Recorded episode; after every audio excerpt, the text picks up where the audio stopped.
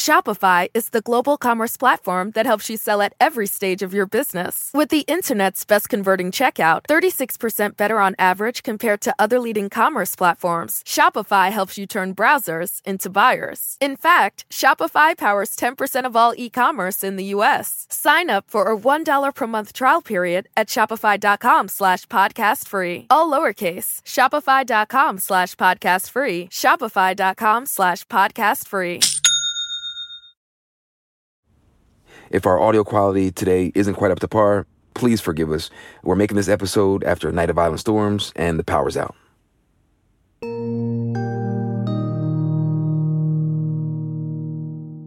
Okay, so perhaps a few of you saw on the Twitters or maybe in, say, the Washington Post or on thegrio.com uh, that I'm soon to start a new gig right here in this very time slot. That's my friend and MSNBC colleague, Joy Reid, letting the world know that she was getting a great new gig hosting a new show on MSNBC in the 7 o'clock hour. With all that we're facing, I am so proud to bring the perspective of a black woman, a daughter of immigrants, the wife and mother of a husband and kids who sadly are more vulnerable to police violence because of their color. Joy becomes the first black woman to anchor in primetime since the death in 2016 of PBS NewsHour's Gwen Ifill. And she's the first black woman anchor of a primetime show in the entire history of cable TV. The show premiered on July 20th, right after the passing of Congressman John Lewis. There could not be a more striking contrast. This weekend, we mourned an icon who spent his life fighting for civil and human rights. And we also witnessed the incoherent rambling of a president who has spent the last four years burning democratic norms to the ground. Good evening, I'm Joy Reid, and welcome to the ReidOut. And she brought out some heavy hitters. My first guest is the man who will face Donald Trump in November former Vice President Joe Biden. Uh, former Vice President Biden, thanks so much for being here tonight. Thank you and congratulations. Congratulations. This is a big, a big day. More than two and a half million people tuned in for that first big day of the ReidOut. It was the second most watched show for MSNBC in its 7 p.m. time slot.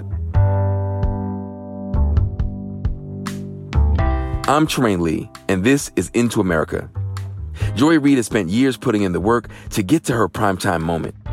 She's worked in local news, in politics, written books, and weathered the cancellation of her afternoon show, The Reid Report, in 2015. Then, in 2016, she came back with AM Joy on the weekends. Over the years, I've had the honor to join her as a guest. Trymaine Lee, thank you very much. Looking forward to working with you. There's going to be a lot more Trymaine Lee on uh, AM Joy. Really excited about working with you, man. Thank, thank you. you very much. Really appreciate it. but on today's show, we're putting Joy Reid in the guest seat, talking about how she rose to this moment and how she plans to use her new primetime platform.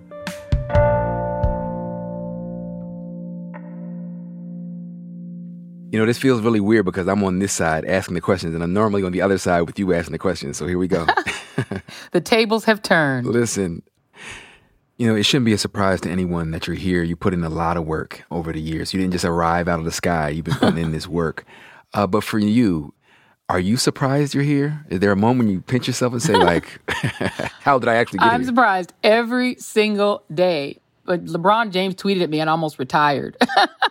like, he was like, that's it, I'm done. Right? Anybody famous tweets at me and I'm like, I cannot believe this person has any idea who I am. Honestly. I mean, I pinch myself every day. The people I've gotten to meet, I mean, Kerry Washington was on my show. What what is that about? You know what I mean? Like, hmm.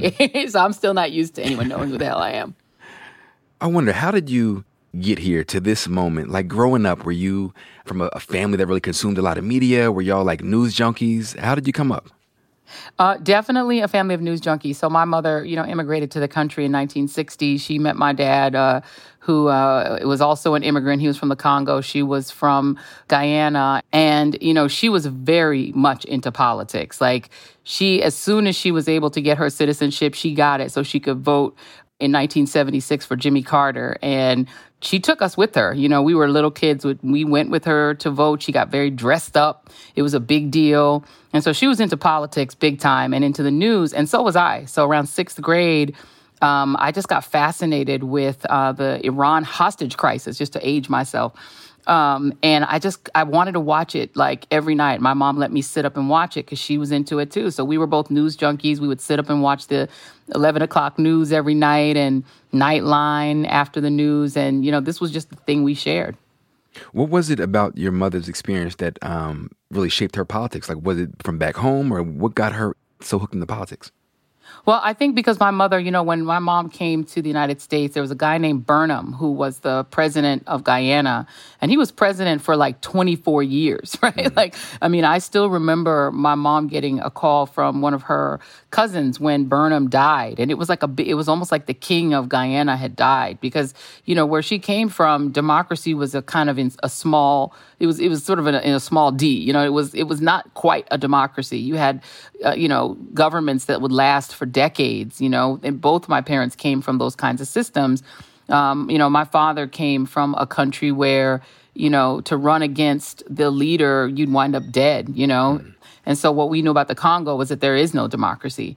Mobutu Sese Seko was um, the lifetime president when I was growing up. I remember later in his life, my father tried to run for office and he had to drop out because um, the president's men sent gunmen to track him down because he was in the wrong party. So I just had parents who came from countries where voting was a luxury.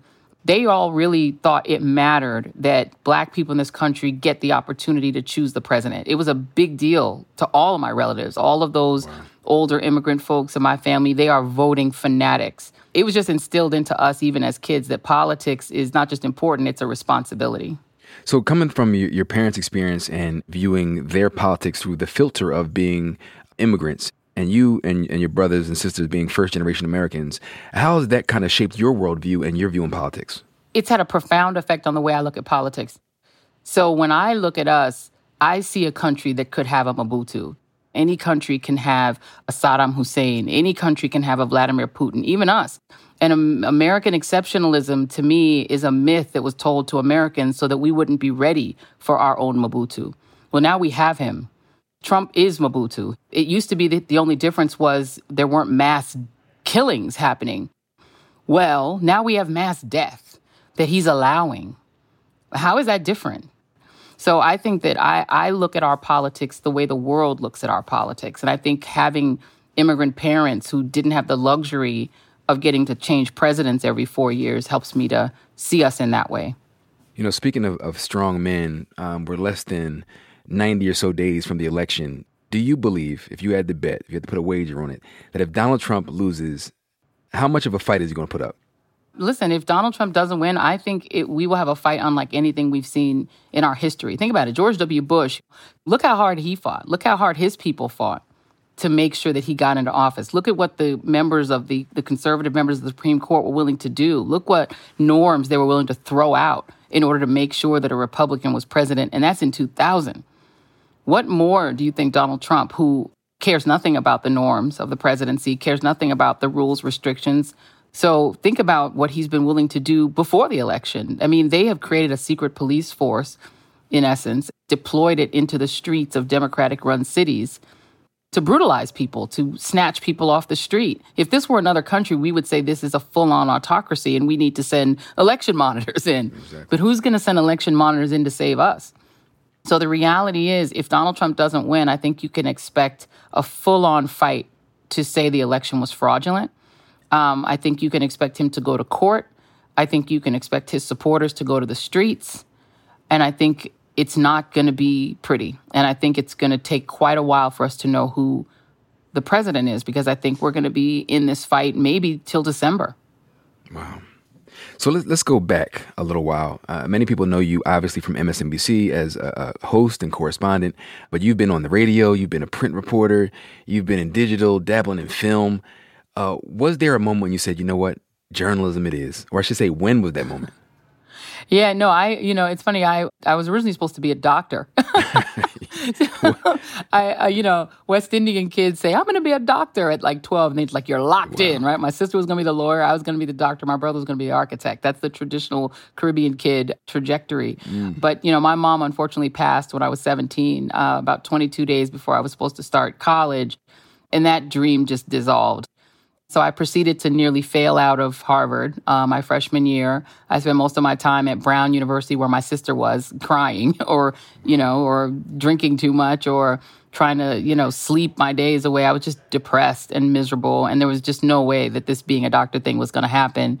So I took a year off and I moved in with my auntie Dolly in um, in uh, Brooklyn and I just had to start my whole life over of what I was going to do. And I happened to get a job because I was temping, a thing that doesn't exist anymore for you youngins don't remember it, but I was temping at Columbia Pictures and they hired me and I wound up working there and thinking, you know, this is a new thing I could do. Um, and when I eventually moved out of my auntie's house because her rules were really strict, um, and I ended up moving to Fort Greene, which back in those days was Brooklyn Boheme, man. It was Spike Lee was down the street from me, 40 Acres and a Mule was right there that park, you know, I watched Missy Elliott shoot her first music video. Films were being made, you know, right down the street. It was brilliant. It was just the most incredible place. I mean, Erykah Badu lived there. And so all of a sudden I was in this whole new world and I went back to school as a film major and decided I just wanted to be the girl Spike Lee. That was my dream. Um, went back in, majored in film, came out, decided I'm going to find me a crew and we're going to make movies. I ended up meeting my husband because I took a job at School of Visual Arts. Then I got pregnant, and uh, then I got pregnant a second time, and then we needed a house, and so we had to move because we couldn't afford a home in New York. So we wound up moving to Florida. And so I was like, you know what? Since I got to start my life over with these two little kids uh, in this new life, I'm going to do something that's just fun. So I wrote a letter to WSVN, uh, which was the local Fox affiliate, and I got a job as a producer, $7.25 an hour, writing for the morning show. And mm. it was the greatest job ever, uh, other than the fact that they had giant cockroaches that ran around. I'm terrified of bugs. It was a great job. I had everything, all the information you could possibly want right in front of me on this iNews magical thing. But that's how I got in news. I got in news because I had to start over the road also has been rocky. Like you're in this moment, and, and, we've all been celebrating you. But I think back to what I've witnessed with the the Reid report 1st mm-hmm. um, the cancellation of that must have been tough, and also the controversy over the the comments that offended a lot of gay people in this country. And I wonder how you've been changed by those things, mm-hmm. especially the latter, but just generally the road to here, how you emerged yeah. from that different or changed in some way. I like to say, you know, my godmother's sayings, you know, she has a lot of sayings, but one of her sayings is disappointment works for good. Hmm. So on the first thing on getting canceled, disappointment did work for good because I, the one, the, the thing I don't fear is getting canceled because it's happened. Like the worst thing that can happen to you, right? The death penalty in television is cancellation. So I've already been through that. So there's nothing anybody can really do as far as my career that's going to scare me, right? I'm a good writer. I know I can always make a living. I can write, I can teach. I'll be fine, right? So, so I'm not afraid of that. So I can sort of approach my career with a fearlessness thanks to that cancellation. And it gave me the opportunity to become a reporter, which I had never been. You know, I, I covered some of the most important stories in my career after I was canceled. The, you know, the flag coming down in Mississippi, that Confederate flag coming down. I was inside the the building when um, inside the chambers when the arguments were being made and when that flag was brought down. Um, you know, I covered an alleged lynching in Mississippi during this period, I covered Black Lives Matter cases like Freddie Gray. You know, I was in Baltimore. I got the chance to do more of what I had done when you and I met when I was at the Grio covering um, the Trayvon case. So on that matter, I think disappointment worked for absolute good. On the second thing, on the controversies, you know, it definitely made me feel a greater responsibility. A quick note here about those controversies Joy just mentioned. In 2017 and 2018, homophobic blog posts from the mid to late 2000s resurfaced. Joy at one point claimed she'd been hacked, but ultimately she apologized to viewers and to the LGBTQ community. Here's how she addressed it at the time. I've not been exempt from being dumb or cruel or hurtful to the very people I want to advocate for. I own that. I get it. And for that, I am truly, truly sorry. I look back today at some of the ways I've talked casually about people and gender identity and sexual orientation, and I wonder who that even was. But the reality is that, like a lot of people in this country, that person was me. You know, words have, have meaning. Those words have meaning to people in the present, even if they are deep in the past. Mm-hmm. Um, and I think that it, it's made me feel greater responsibility, particularly to those communities. You know, I have in my own family people I love who are LGBT, and I have to look out for them. I have to make sure that their advancement continues. I have to make sure that their lives uh, are possible with the full possibility that mine is. If you inflict pain on people, the most important thing you can do is to hear it and to feel it. so that you can then turn that into something positive. And I have to say, I was just so incredibly overwhelmed by the warmth and actually the kindness of this community toward me in a moment when they could have been the opposite and had every right to be. But people in this community were so incredible and were so kind, whether it was my colleagues, my dear friends. I feel even a double responsibility to repay that kindness in everything I do. Why do you think that's what you got instead of you're done. It could have been yeah. end for you, but it wasn't. So a lot of the people that I was talking to were already my friends. I didn't have to run out and try to make friends in this community because this happened. I need to go and try to find me some friends. My friends were already there. You know, these are friends. The, some of these were people that I had known since that time.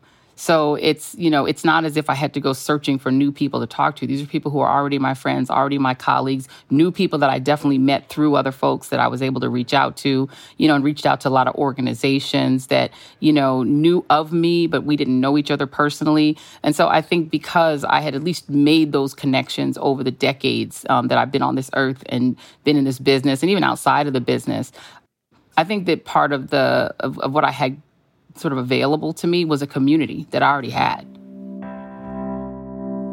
When we come back, Joy and I talk about the responsibility she feels stepping into this role in this moment in our country's political and social landscape. Stick with us. Why are smart businesses graduating to NetSuite by Oracle? Because NetSuite eliminates the expense of multiple business systems by consolidating your operations together into one. NetSuite is the number one cloud financial system, bringing accounting, financial management, inventory, and HR into one platform and one source of truth. NetSuite reduces IT costs because it lives in the cloud with no hardware required, so you can access it from anywhere. You cut the cost and headaches of maintaining multiple systems because you've got one unified business management suite. Bringing all your major business processes into one platform improves efficiency, slashing manual tasks and errors. Over 37,000 companies have already made the move, so do the math. You'll see how you'll profit with NetSuite too. And now, by popular demand, NetSuite has extended its one-of-a-kind flexible financing program for a few more weeks. Just go to netsuite.com slash podcast25 for more information. That's netsuite.com slash podcast25. Today and every day, Planned Parenthood is committed to ensuring that everyone has the information and resources they need to make their own decisions about their bodies, including abortion care.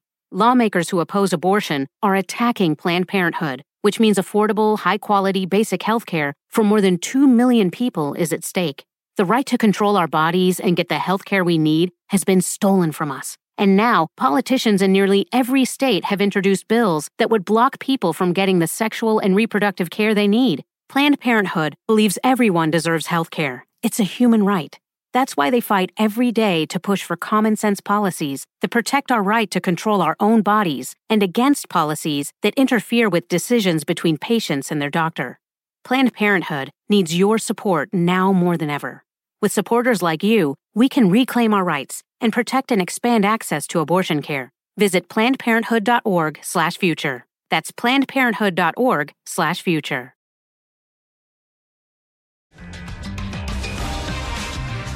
We're back with Joy Reid. Speaking of a reckoning, we're in the midst of this racial reckoning. And there are a lot of white folks, especially, kind of tripping over themselves trying to find that black friend. Like, I want to learn, I want to grow. Right. Some, honestly, and some, I think they're feigning a little bit, right? Because they have the cover. We see what's happening with corporations now.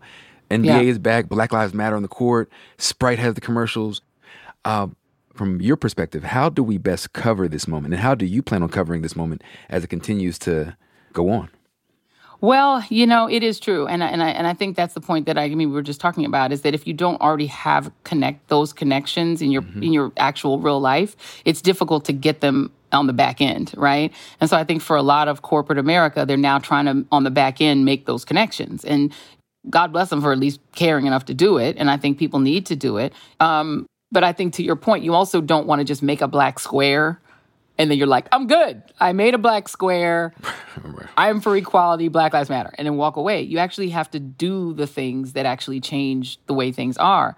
And mm-hmm. so I think this will all, um, it will benefit these companies if they actually do the work on the back end. Well, we could we could turn that on ourselves. Also, we could turn that on the media. Also, um, yeah. MSNBC and NBC. I think they, we do a better job than most. Uh, mm-hmm. But you know, we should call out the lack of diversity when we see it. And, and I wonder with that, in this moment, for you to, um, you know, acquire this space, this coveted primetime space, in the midst of, of this reckoning, uh, what do you think the message is that it sends out that you are here too in this moment? And what, the, what does it mean for the company to, to tap you? Yeah. No, I think it, it does mean a lot. And I think it does, it, it's a visible change that says that we're not just going to talk about equity. We're actually going to, you know, produce a you know a more diverse patina um, on air, but it won't mean anything actually, to be honest, if I don't keep that door open and pull some people in behind me. So when I got the Reid Report, my first show, you know, I was able to bring in a hair and makeup team that was black and that you know, comfortable working on black people because that's actually a place that there was a not a lot of diversity at all in our business that we all experience. Yeah, I mean, you didn't have a lot of people who knew how to work on black hair, you know, work on dark skin. If you, you know, were on AM Joy back when we still had a normal life and we actually went mm-hmm. into 30 Rock. Crazy. It didn't matter if you were AAPI, if you were tall, short, big, small, dark skin, you know, the, the lightest light skin, white, black, whatever, you were going to look great because we had people in there that knew how to do every kind of skin, every kind of hair. Um, and that was something we did deliberately. We wanted that space to be diverse. I'm now in this space where, as we're hiring, as we're bringing in interns, for instance, we need to open those doors, right? And my argument always has been affirmative action is that you look for me, that I'm out there anyway. I'm out there being smart. I'm doing the thing. I'm very talented. But if you're not looking for me, you'll never find me. And so for us, when we're trying to create diversity, we can't just say, well, our doors are open, black people come on in. We have to look for them. We have to actually have a, an affirmative push to find people. And so that's what I'm doing. I'm looking for guests when we're casting the show. We're looking at it and we're saying, Does it, is this all white guys? Yeah, that's not going to work. Is there a black person that can do that same thing? Is there a, a Latino person? Is there an LGBT person that can do that same thing? Is there an AAPI person? Have we looked for that? Is there a Muslim person? That's what we're doing every day when we're looking at just what our show looks like and also behind the scenes. You know, with that, when black folks, often when we're in these white spaces, a lot of folks deal with many pressures. One of them is like imposter syndrome sometimes, mm-hmm. feeling like, do I belong here? And then you have to deal with the pressures of the white gaze and how do you look and how do you feel and how do you speak. Have you had to wrestle with any of those feelings? I mean, I definitely did in college. I mean, the first time anybody ever said, "Can I touch your hair?" Hmm. I literally was like, "What am I, a pet? No, you can't. Are you crazy?" Like the roommate situation was wild. Mm-hmm. You know, I've had the blessing of working for a lot of black companies. I worked for Radio One. I've worked for the Grio. But then when you're in the opposite situation, you know, even at work, when I was at the Grio, I would go into the the big meeting, the big show meeting, and I would be one of maybe one or two black people in the room. And then it's a whole different thing. Mm-hmm. I remember one time I had a job working in a consulting firm where I was the only black person that worked in the entire company. And I made a point with clients in the room, and the guy who was the senior VP of marketing said, Right on. and I could just feel my entire face burning up. See. Right on. Like he didn't respond that way to anybody else's ideas. So after, so I said, let me just wait till after the show is over, because you know I'm trying. My mother's in my head, right? Don't mm-hmm. go off and go nuts and get fired. Don't get fired. So afterwards, I went in his office and I said, "Why did you re- respond to what I said by saying right on?" Why? I thought your point was really good. Yeah, but that was offensive. Oh no no no! He w- then immediately started telling me about all his black friends. See, I have black friends. I'm not racist. yeah, I, let, let me tell you about. And then literally had the black friend call me to tell me. But that was one of those instances where you realize, okay, my my skin is what you see and what you and you don't hear what I'm saying. And I think the most important thing I always tell people in those situations is you have to say something. Like maybe in that moment you, is not the most appropriate time, but you got to confront people when they do that. Because if you don't, they're not going to know. And so I've, I've talked to um, some of our, our female colleagues about what it's like to be a woman in media and in broadcast journalism and the way their bodies and hairs are policed. And I can only imagine that being a black woman adds another level of scrutiny. Have you had to deal with that? And how do you weather that when you know that your your body, the way you present, your hair, your face is often radical to some people? So I remember getting my hair braided to go to South Africa a couple years ago.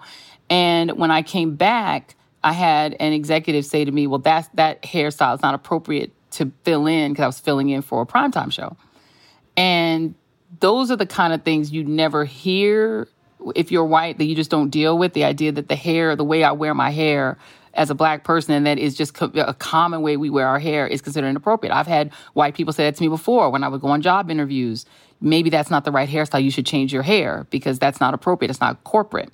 So I've definitely had that happen to me. I thank God for the Crown Act because this was a pre Crown mm-hmm. Act conversation. Post Crown Act, you see how my hair is right now? for those that don't know, the Crown Act is a law that bans discrimination against natural hair and hairstyles. I see. I could wear my hair any who I want, any way I want. There's nobody can say anything. Thank God there should be a Crown Act in every state because there shouldn't be the added pressure of trying to make yourself look like a white person when you are clearly not white. Mm-hmm. And our hair is nappy. Some of our hair is straight. We come in all flavors and sizes. Some of our hair, we color it blonde. We'll put it in braids. We do what we want. And this should not be an impediment to our moving up in the world. I want to see more, you know, sisters natural. If you don't want to be natural, wear your hair however you want because mm-hmm. it's your hair. And if somebody tries to challenge you on it, be prepared to fight because we have to fight to be who we are and look how we look and be as we are in this business. Otherwise, what's the point of diversity? And what's it mean for you, for, for little black girls to look up and see you prime time with your hair the way you want it, being yourself? What does it mean to you? When we did the primetime show the first night of it on the on the ReidOut, a gentleman who has actually been on the show tweeted that his daughter looked up at the TV and said her hair is curly like mine, and that makes me feel really proud. You know, I you know Gwen Ifill was that was that woman for me when I was a kid because hmm. there was almost nobody black. It was you know she was like the only one. She and Carole Simpson were the only black people that I ever saw, black women that I ever saw doing news, and I revered them so much because they looked like me. And so I think it's important that uh, our little black girls and little black boys can look at the TV and say, that person looks like me. Why is this moment significant? Talked about Gwen Ifill. She was the last black woman uh, to host a primetime show. Uh, why does this moment matter? And why does it matter that it's you? I don't know that it matters that it's me. I think it matters that there's that it's somebody. All right. I think that especially when we're living in the backlash to the the moment when Barack Obama um, gave us reconstruction, political mm-hmm. reconstruction and social reconstruction. Now we're in redemption. And I think during the redemption period, uh, the second redemption period in American history, it's important to have visible markers of the fact that we will resist this. More immigrants that look like me are coming. More little brown kids are going to be born and be in the United States and be Americans, no matter how many you try to deport. Muslims are still going to be Muslims, including one fifth of black people, even when we came to this country dragged here against our will. Um, LGBT people are still going to get married no matter what anyone says. Trans people are still going to exist no matter what anybody says. I don't care how angry and recalcitrant and mean the right continues to be. None of this is going to stop. America is going to be a multicultural democracy, whether they like it or not. And so I think having visible markers of that resistance and that insistence on equality are so, so crucial. And I think I am just one of very, very many. Joy, whether they like it or not, they're going to look up on TV and see your face at 7 o'clock, weekdays, every day. Joy Reid, yes. uh, you are a friend, a colleague. Um, you are a gem. Uh, you brought so many of us joy and insight, and we thank you so much for joining us. I really appreciate it. Thank you very much. And I'm glad that we finally stole you. Uh, people may not know that I plotted to steal Trymaine Lee from the Huffington Post from the first time I read your first brilliant story. Thank you. Uh, but I got to know you as you were the person I bumped into more than anybody mm-hmm. else covering the Trayvon Martin story, and we became friends. Appreciate it. You are a great brother. So thank you very much for having me on.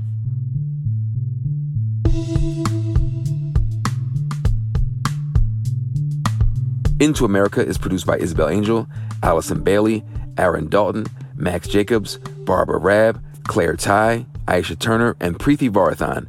Original music by Hannis Brown. Our executive producer is Ellen Frankman. Steve Lickteig is executive producer of audio. I'm Trymaine Lee. We'll be back tomorrow.